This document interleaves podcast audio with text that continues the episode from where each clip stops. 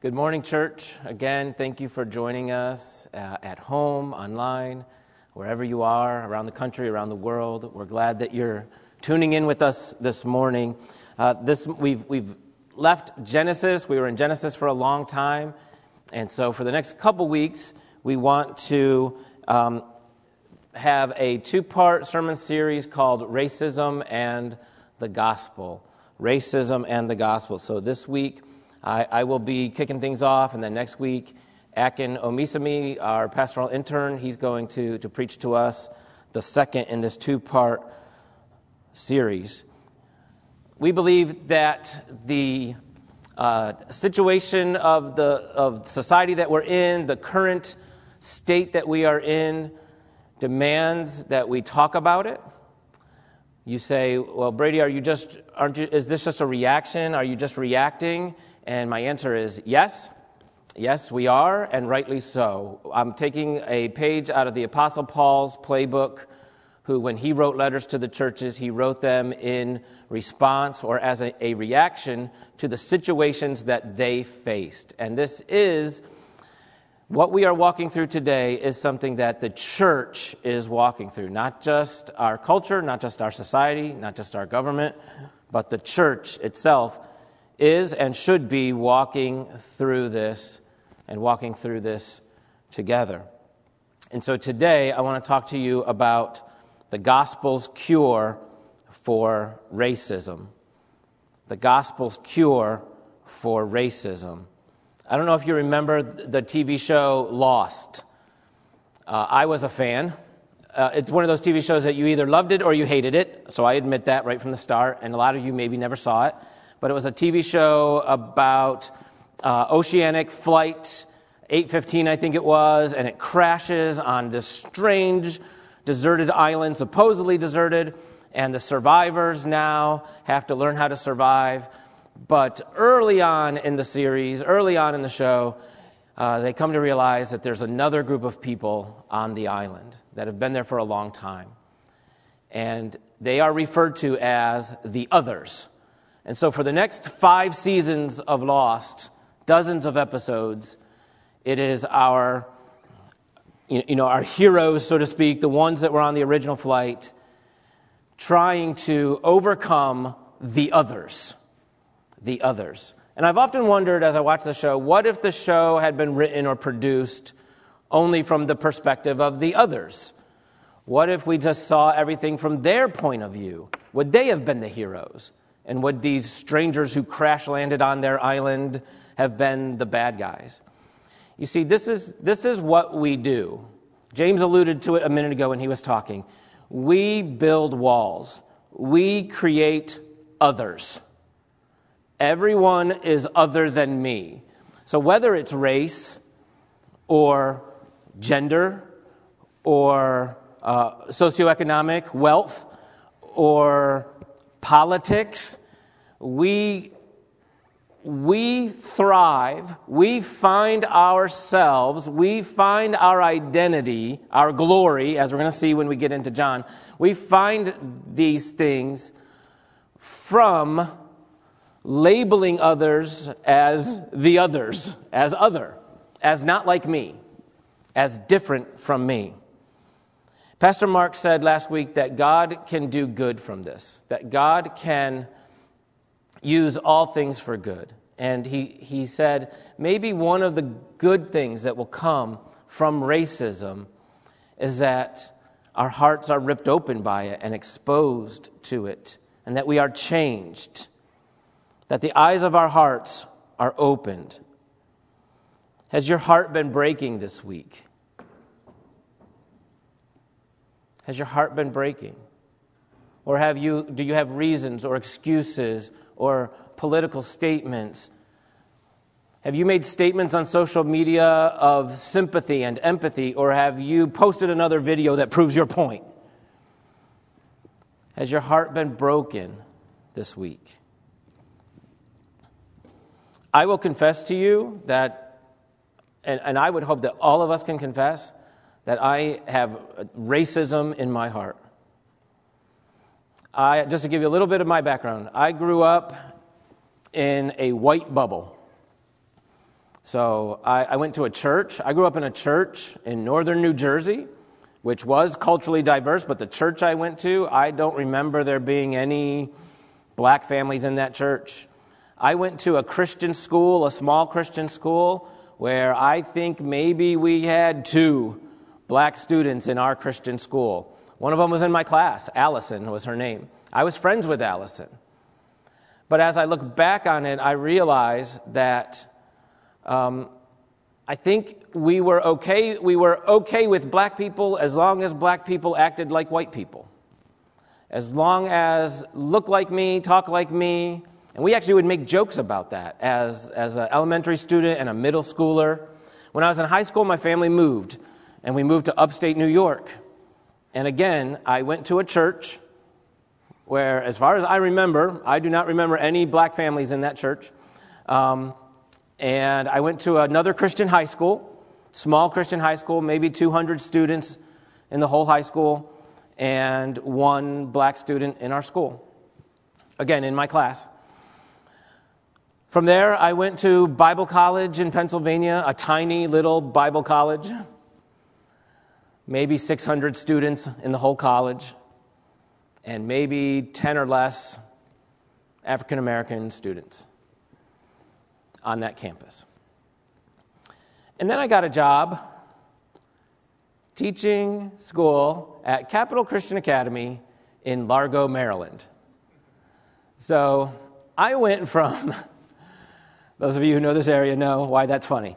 Um, I went from my white bubble into Prince George's County, teaching in a school that was 95% African American.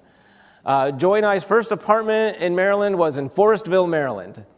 I, I kid you not, in our whole apartment complex, I think there was us and one other white family in that whole complex of hundreds and hundreds and hundreds of families. So clearly, I'm not a racist because I moved into the black community right? That proves that I did not harbor racism in my heart. But again, as I look back over the past 30 years and as I look back over what brought me into Maryland, what brought me into Prince George's County, I got to be honest, a lot of it was some sort of savior complex, like that I, that I had answers uh, for a community just simply because I was white. And by God's grace, only. I mean, I was thinking about this this week. Where would I be without the grace of God on this whole issue? By God's grace. Uh, I mean, when I, I just remember teaching at that school now with Christians who, you know, black Christian brothers and sisters who loved the Lord and loved Jesus. And you know who else they loved? They loved me. They loved me. And I began to learn I'm not better than them. I'm not superior to them. I'm not a better Christian than them. In fact, they're doing more for the cause of Christ. They're loving better than I was. And so, over 30 years, God has peeled away this, this racist onion in my life peeled it back, peeled it back, and I do not stand in front of you. I, am the last person who should be talking about what we're talking about this morning. I admit that, and uh, I, I, I am not done growing in this area. I confess that. I confess that uh, racist attitudes and thoughts, attitudes of superiority, and if not racist, then any otherliness. I have a lot of otherliness in me where I want to make people be other than me, and therefore I am better I have a lot of that in my life and in my heart. Listen, I get it. This is a tough topic. It's a difficult topic. Like I said on Wednesday night at our prayer meeting, this is an uncomfortable topic. And I just want to say to you, church, let's dive in. Let's jump in with both feet and embrace the difficulty of it. embrace that we are all uncomfortable with it. I confess to you that one of the biggest sins in my, in my ministry career, you know, 13 years of being your pastor, one of my biggest sins is that I have not talked about this topic enough. I have discipled people about lust. I have discipled people about greed. I have discipled people in their marriages. I have discipled people in every area. I have yet to, on purpose, intentionally disciple people about racism. So may it begin now. May God forgive me. May you forgive me. May it begin now. May the conversation begin now. And may it not end now. May it continue beyond this. Point number one the evil of racism. The evil of racism. Let's talk about why racism is evil. First of all, because racism violates God's creation. So, Genesis 1, you guys know this. A lot of you, have, you, are familiar with Genesis 1. We quote Genesis 1. 26, 27, 28 around here a lot that we are made in the image of God, that we, that we all carry the imago Dei. So this is our theological reason for why all humans have dignity and why racism is bad. But also, we can look at the biological reasons.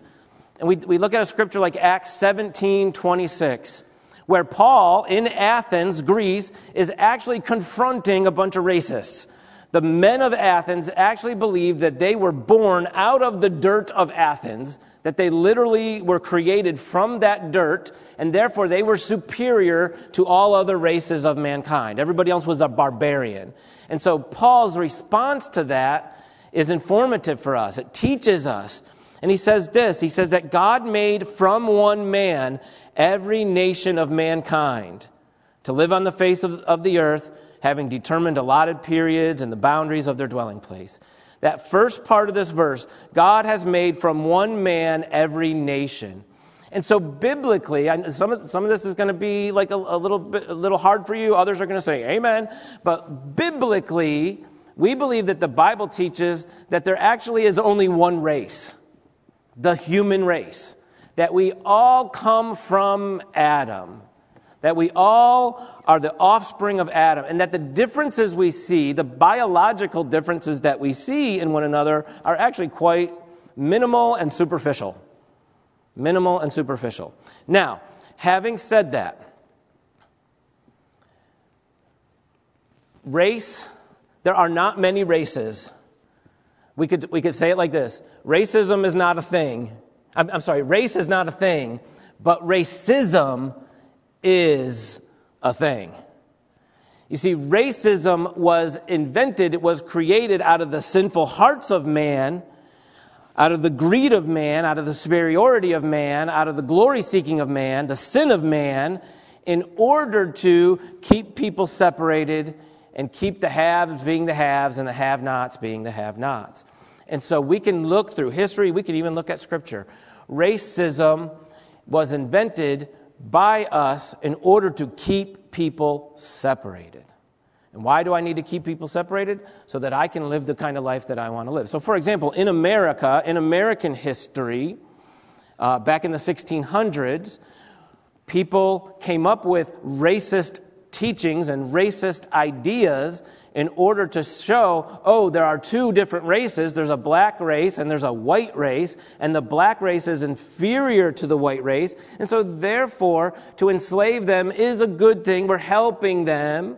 We can Christianize them. And yet, at the same time, we can keep them enslaved and feel good about it because obviously they are inferior and they, and they twisted and distorted texts from the bible like te- texts in genesis and even the text i just read to you acts 17 26 became distorted in order to promote racism and so this is where we are today we are, we are a racially divided society in, in many many ways and a lot of that guilt uh, honestly a lot of, a lot of that falls upon christians white Christians, the church.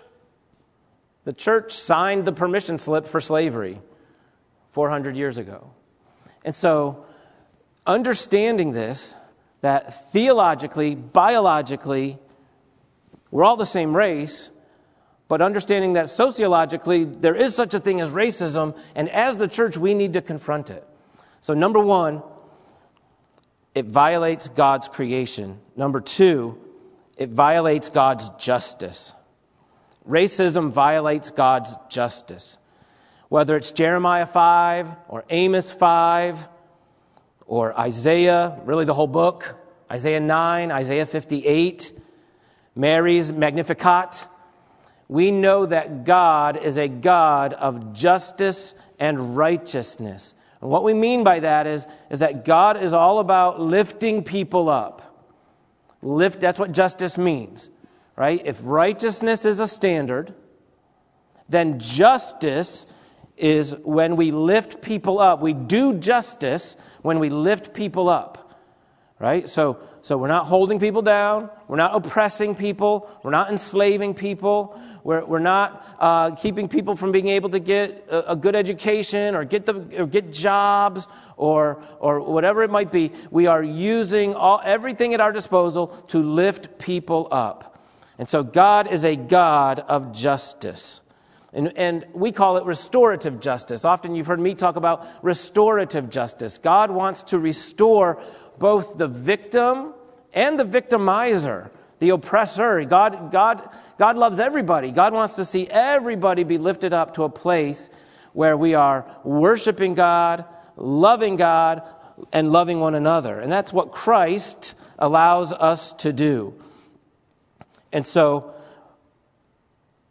racism also violates Christ. Racism violates Christ. And I say it that way to, to, show you not just the teachings of Christ. Racism doesn't just violate the teachings of, of Jesus, the historic Jesus. Racism violates the whole concept of Christ. Start with the incarnation, the incarnation of Christ. God, so Jesus, the eternal Son, Jesus, the second uh, person of the Godhead, comes to earth, taking on flesh, becoming a human. And in that single act, in that single person, he is able to represent all of humanity, right? His death on the cross is not just his death for the Jewish people, it is the death for all of humanity. Well, what does that tell us? That tells us that in Christ is all of humanity. In a single man is all of humanity. So that tells us that to separate mankind out into different races and then to exalt one or, or, or lower one, that violates Christ. It violates the whole concept of the incarnation.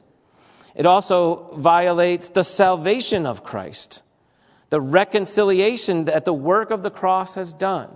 You see, the cross of Jesus Christ has not just worked out our forgiveness, it has, and that's awesome, and that's, you know, step one. But the cross of Christ has also worked out the reconciliation and the restoration of all things, including all of humanity. So, the passage that, that James read a little bit ago from Ephesians 2 where Paul says that we are all one new man, that this is the work of the cross, the cross, salvation. See, listen, when you were saved, Christian, I don't know if you realize this, when you were saved, you were saved not just from sin, but you were saved into a new humanity, a new creation, a new community, a new family, the family of God. And so, this is the work of salvation in humanity and in our lives. The cross is making it possible for us to be restored to not just God, but to one another. And so here's our lesson from point number one we must condemn racism in all of its forms as oppositional to God and His church. We must condemn racism in all of its forms as oppositional to God and to Christ and to His church. Christian, that is our job, that is our calling. Now, we might disagree. There's you know 650 people at Grace Baptist Church. There's going to be 650 ideas on how to oppose racism. I get that. I get that. But at the very least, can we agree? I, and I know we do. I know we do. Nothing I've said so far has been too super controversial.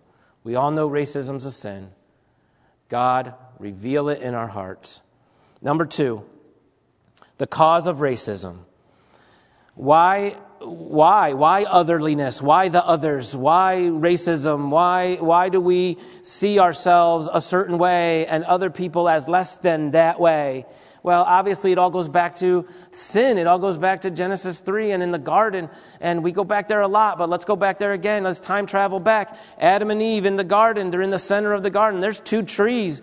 There's a tree that God has called the tree of the knowledge of good and evil, and there's a tree that God has called the tree of life.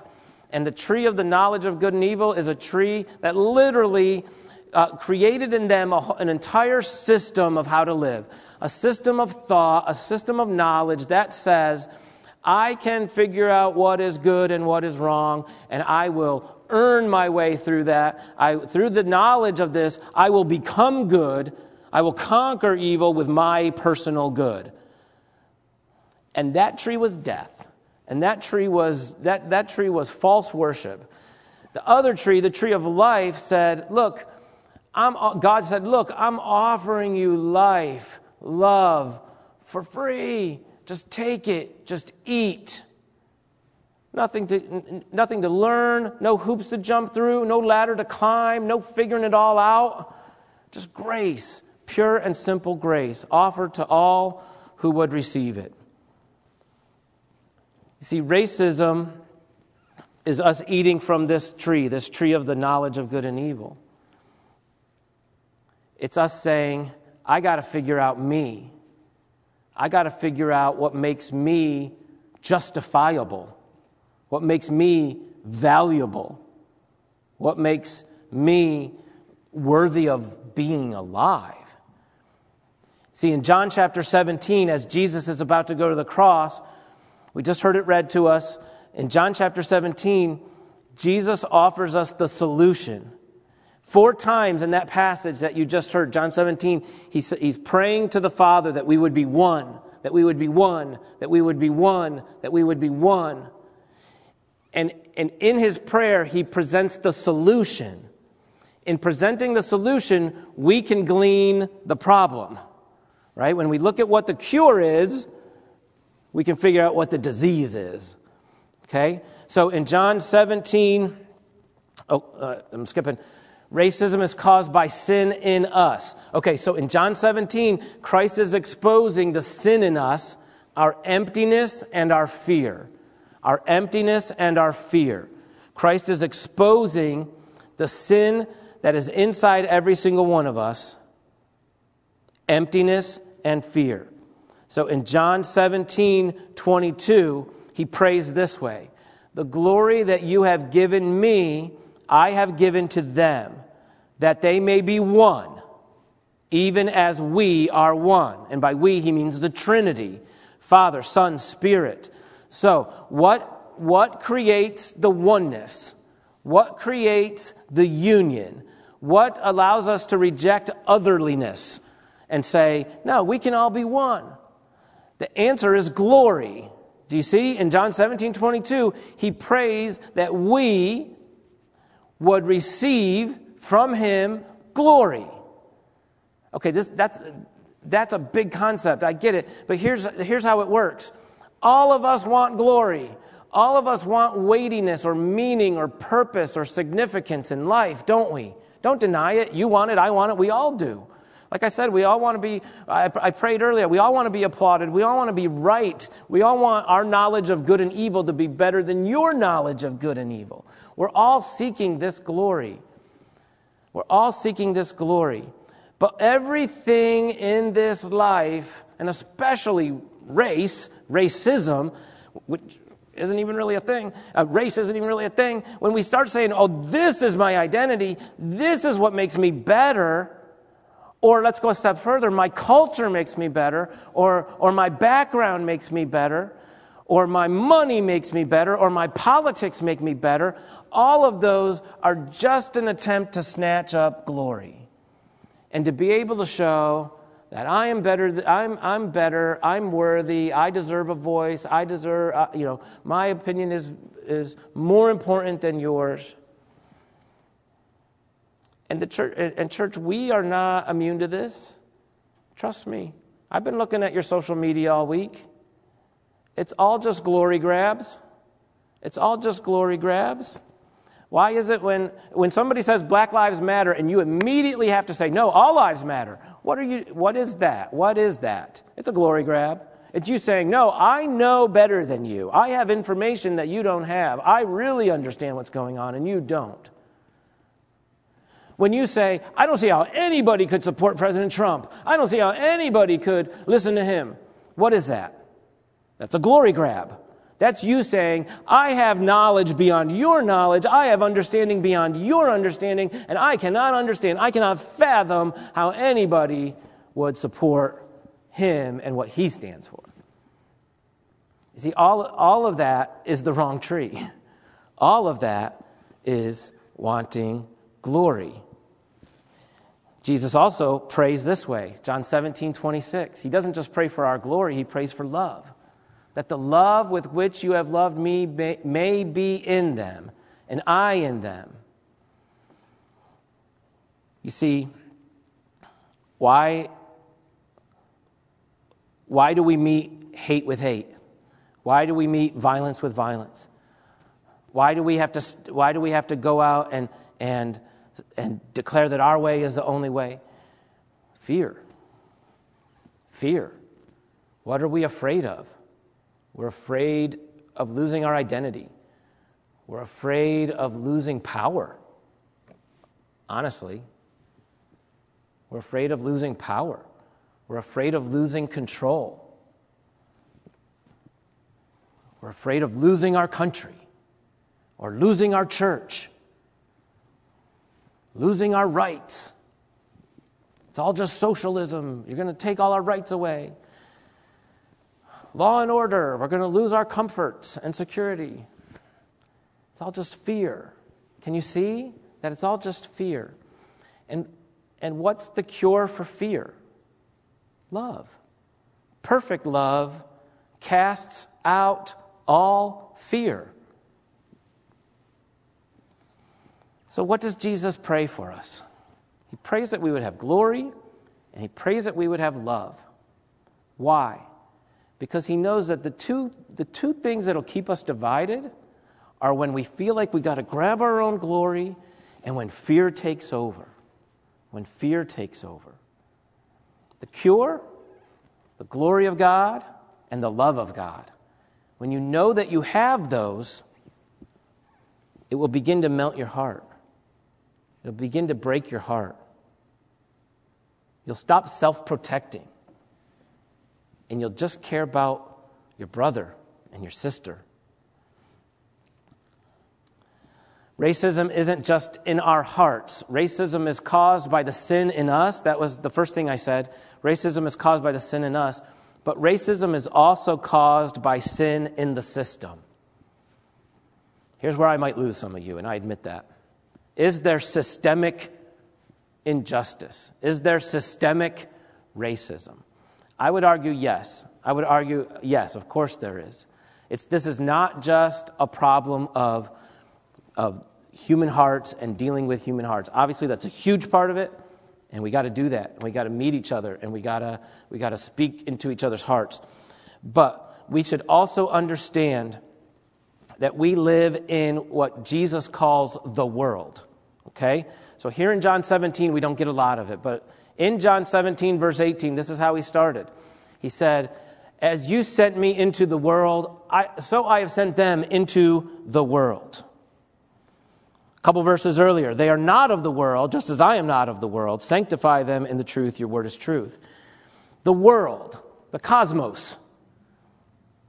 What is the cosmos? What is the world that John is talking about? It's all over John's gospel, by the way. This word cosmos, this word world. You know it. John 3:16. For God so loved the world, the cosmos. God loves the world.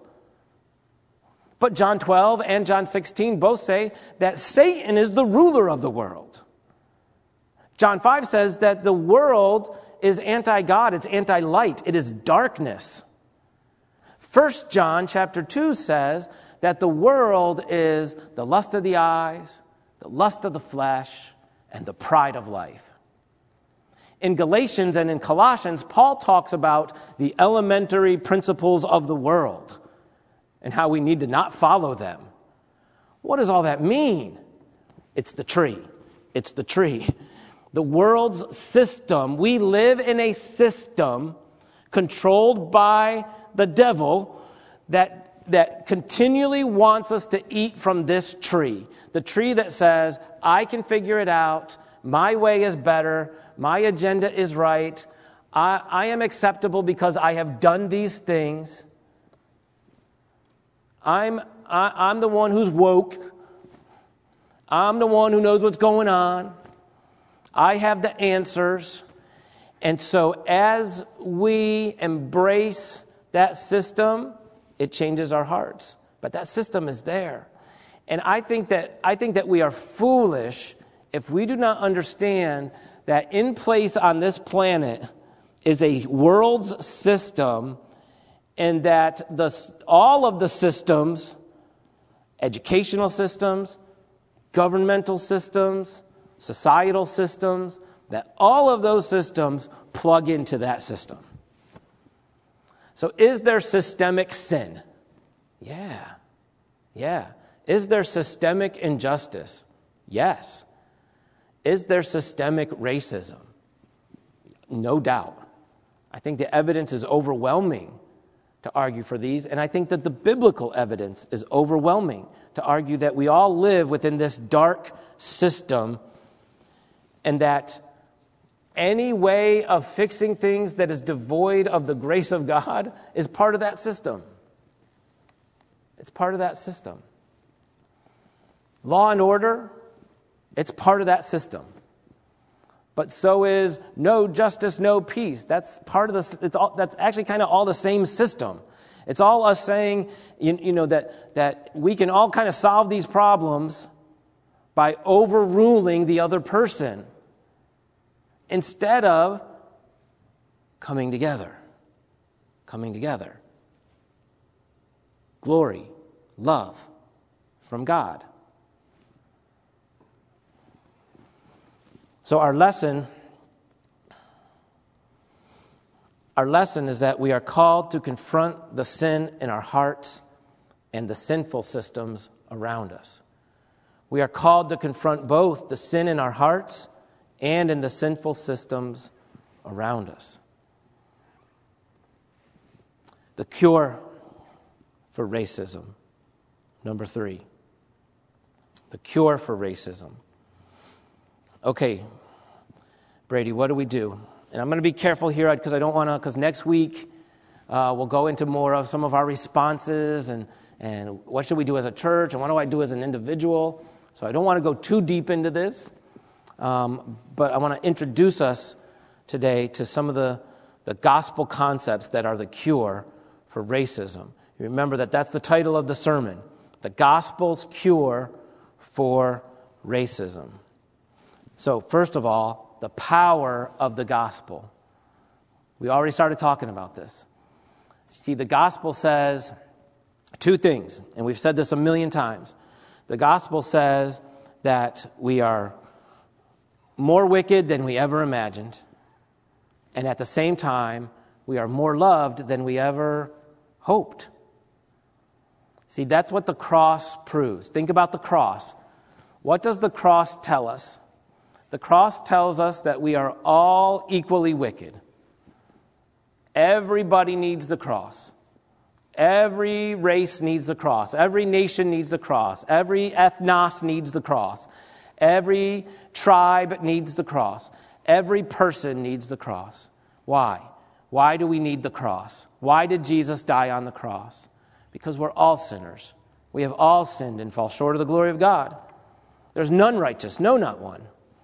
And so we all stand condemned. We all stand guilty.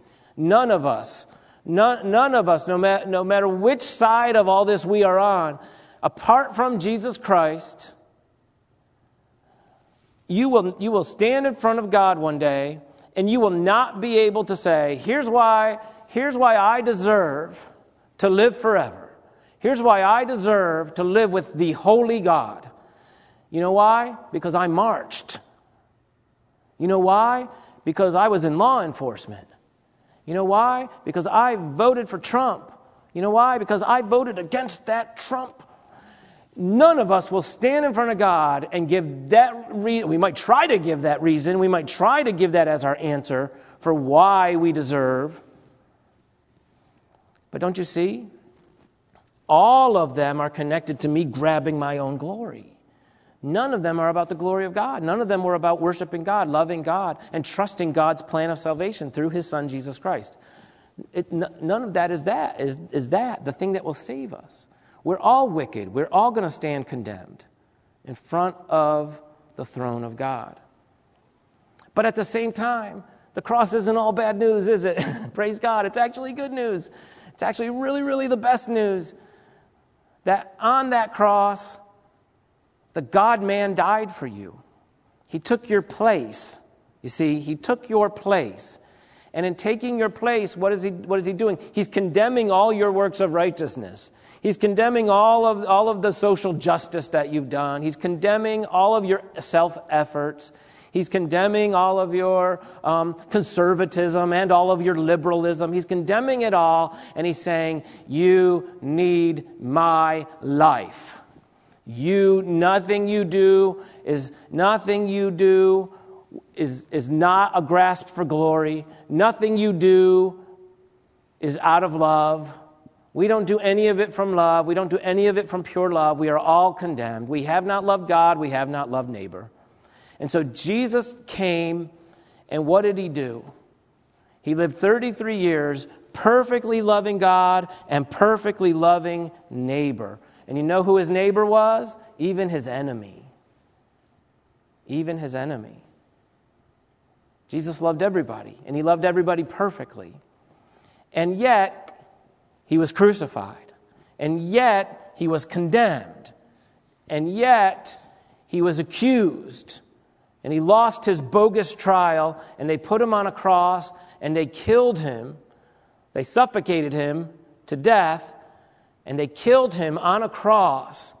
And do you know why Jesus did that? Why did Jesus allow himself to do that? He could have walked away. He could have called, he said himself, I could call 10,000 angels and they'd all be here and this would be over in a second. Nobody takes my life, he said. Nobody takes my life. I give it freely. He gave his life so that he could die in our place as our substitute. And what does that give us in return? Like we said, the cross gives us forgiveness of sin. When we claim Christ, we get forgiveness of sin.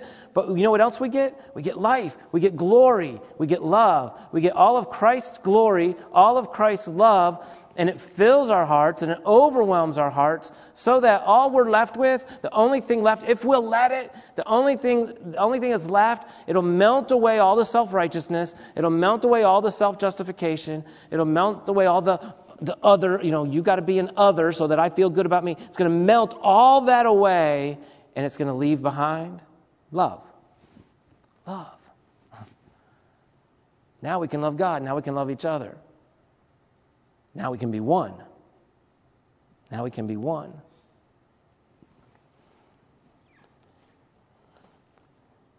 You see, John 17 23, Jesus says it this way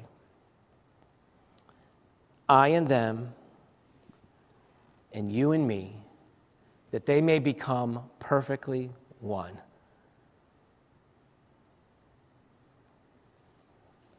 What brings unity?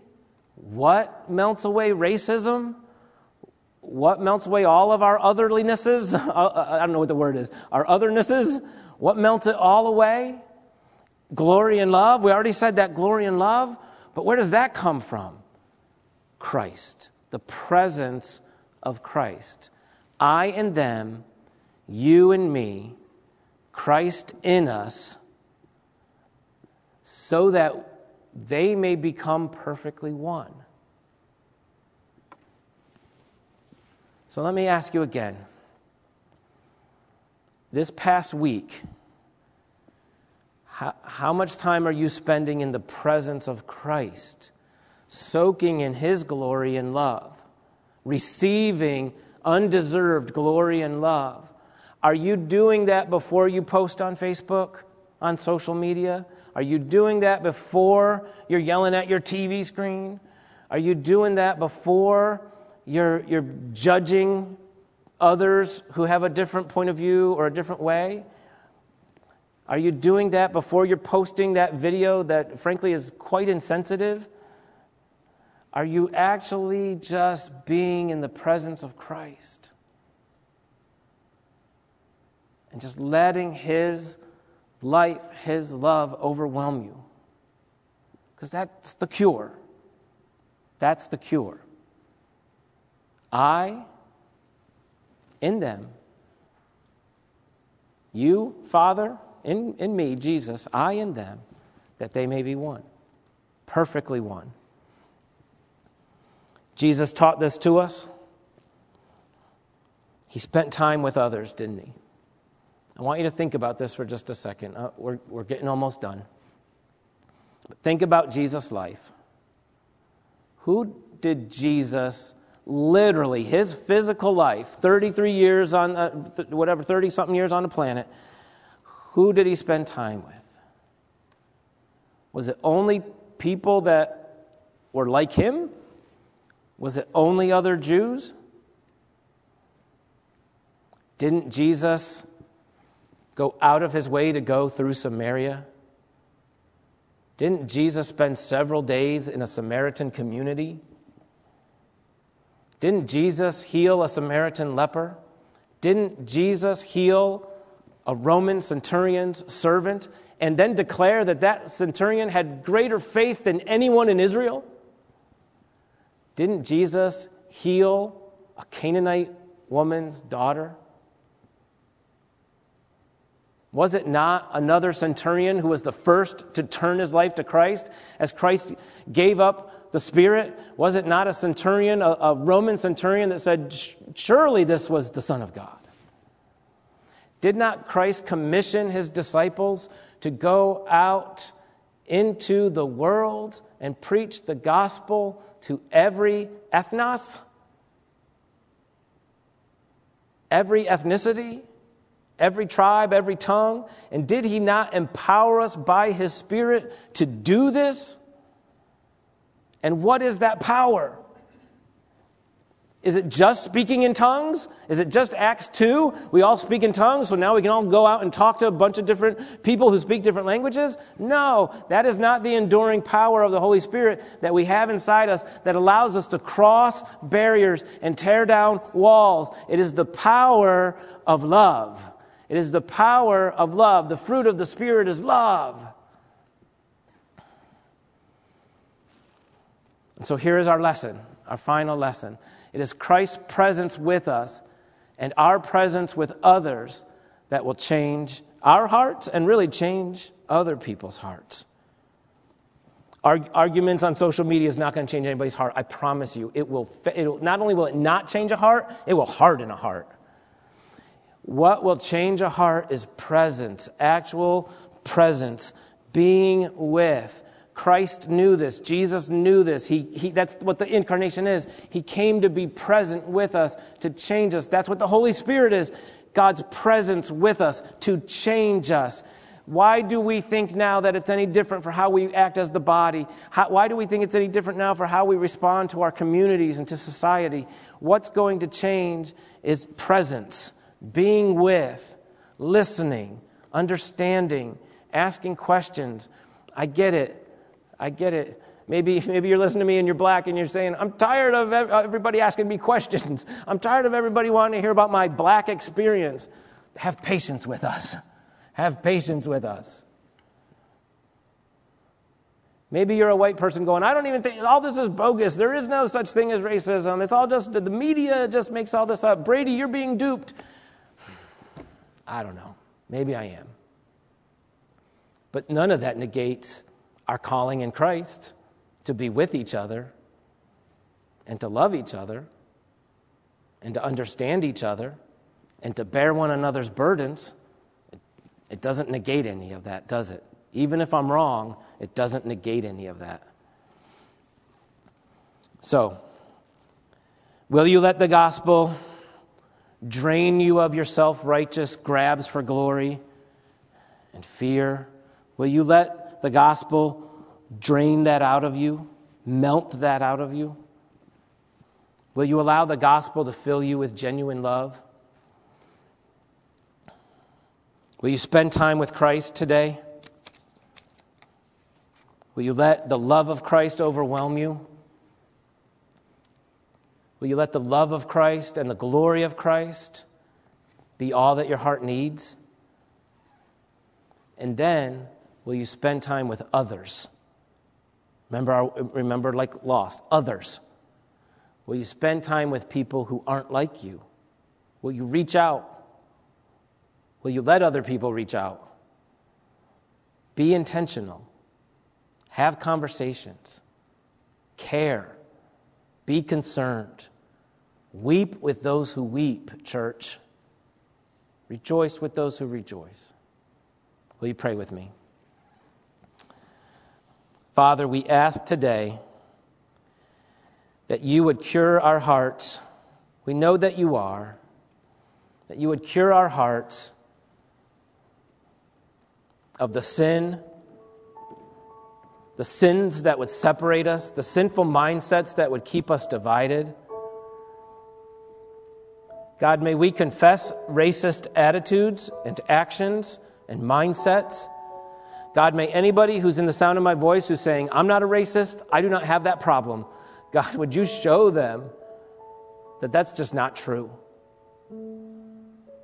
God, maybe it's some other, uh, other way that we're dividing.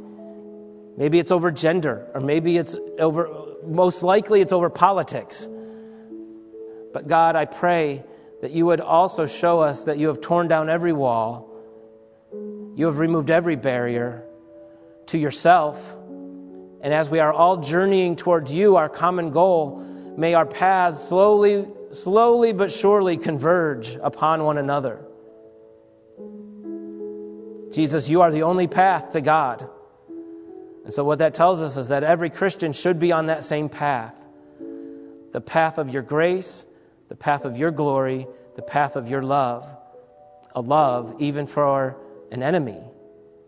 God, turn enemies into friends, turn friends into brothers and sisters. We pray in Jesus' name, amen.